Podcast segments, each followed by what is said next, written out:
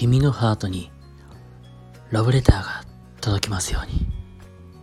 どうも、シリでございます。ということで、えー今日もね、のんびりゆるりとやっていきたいと思います。はい。で、今日はですね、えー配信をするメリットというテーマで今日はお話ししていきたいと思います。はい。僕もそうですし、えー皆さんもそうですけども、このスタンド FM というこのプラットフォームで、まあ、収録、そしてライブ、なんなりといろいろやられてる方もね、多くいるかと思います。で、場合によれば、あのー聞き専という形で、配信を聞いて楽しんでいらっしゃる方もいますし、ね、あのー僕はちょっと陰で Twitter や Instagram、そしてノートで、まあ、あの、発信してたりとか、中には YouTube や TikTok で自分を表現していらっしゃる方も数多くいると思います。で、まあ今日はその配信を、まあ、実際にしていらっしゃる方もいるだろうし、逆に、あのーまだ配信をしていない方とか、SNS に関してちょっと億劫になっていらっしゃる方に向けてのお話になるのかなと思います。で、あのーまず、こうやって SNS が発達してきたことによって、僕たちっていろんな方とつながれるようになったと思うんですよ。まあ、僕もやっぱりこのスタンド FM を始めてから、まあ、いろんな方と、えーつながることもできましたし、で、まあ、実際にね、お会いすることもありました、本当に。まあ、まあ、ということもあるんですけども、まあ、話してる内容をまとめたら、発信をまあ、していくっていうのは本当に大事なんですよ っていうことで、まあ、いろんな人とつながることもできるし、まあ、人脈を広げることもできるという、まあ、メリットはありますよって話をここまでさせてもらいました。まあけどやっぱり、うん、活動していくとか、実際にいろんな方になんか、うん、知ってもらうには、やっぱり発信っていうのは欠かせないし、けど、なんだろう、発信するのってちょっとビクビク怖いなって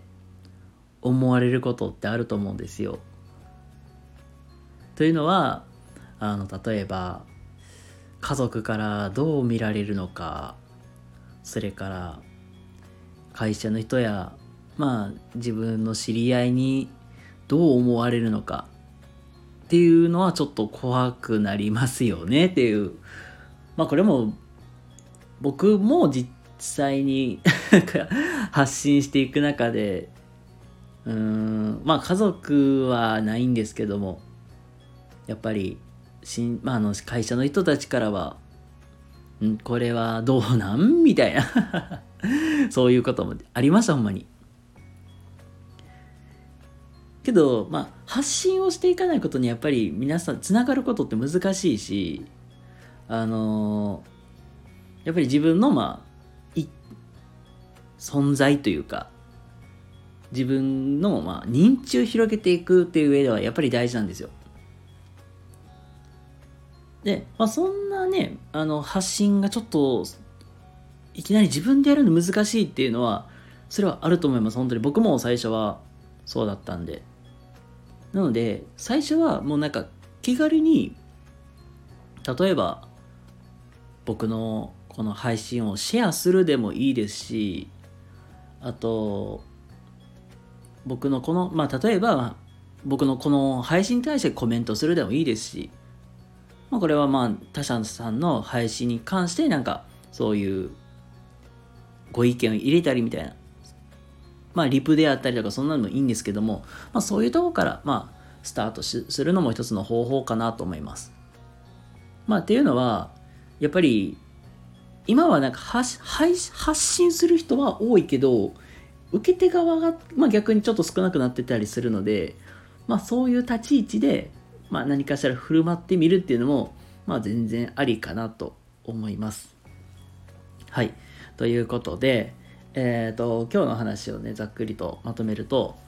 まあ、実際にまあ自分のことを認知してもらうとか活動していく中でやっぱり人脈広げていくってなると、まあ、SNS って有効的であのー、それこそ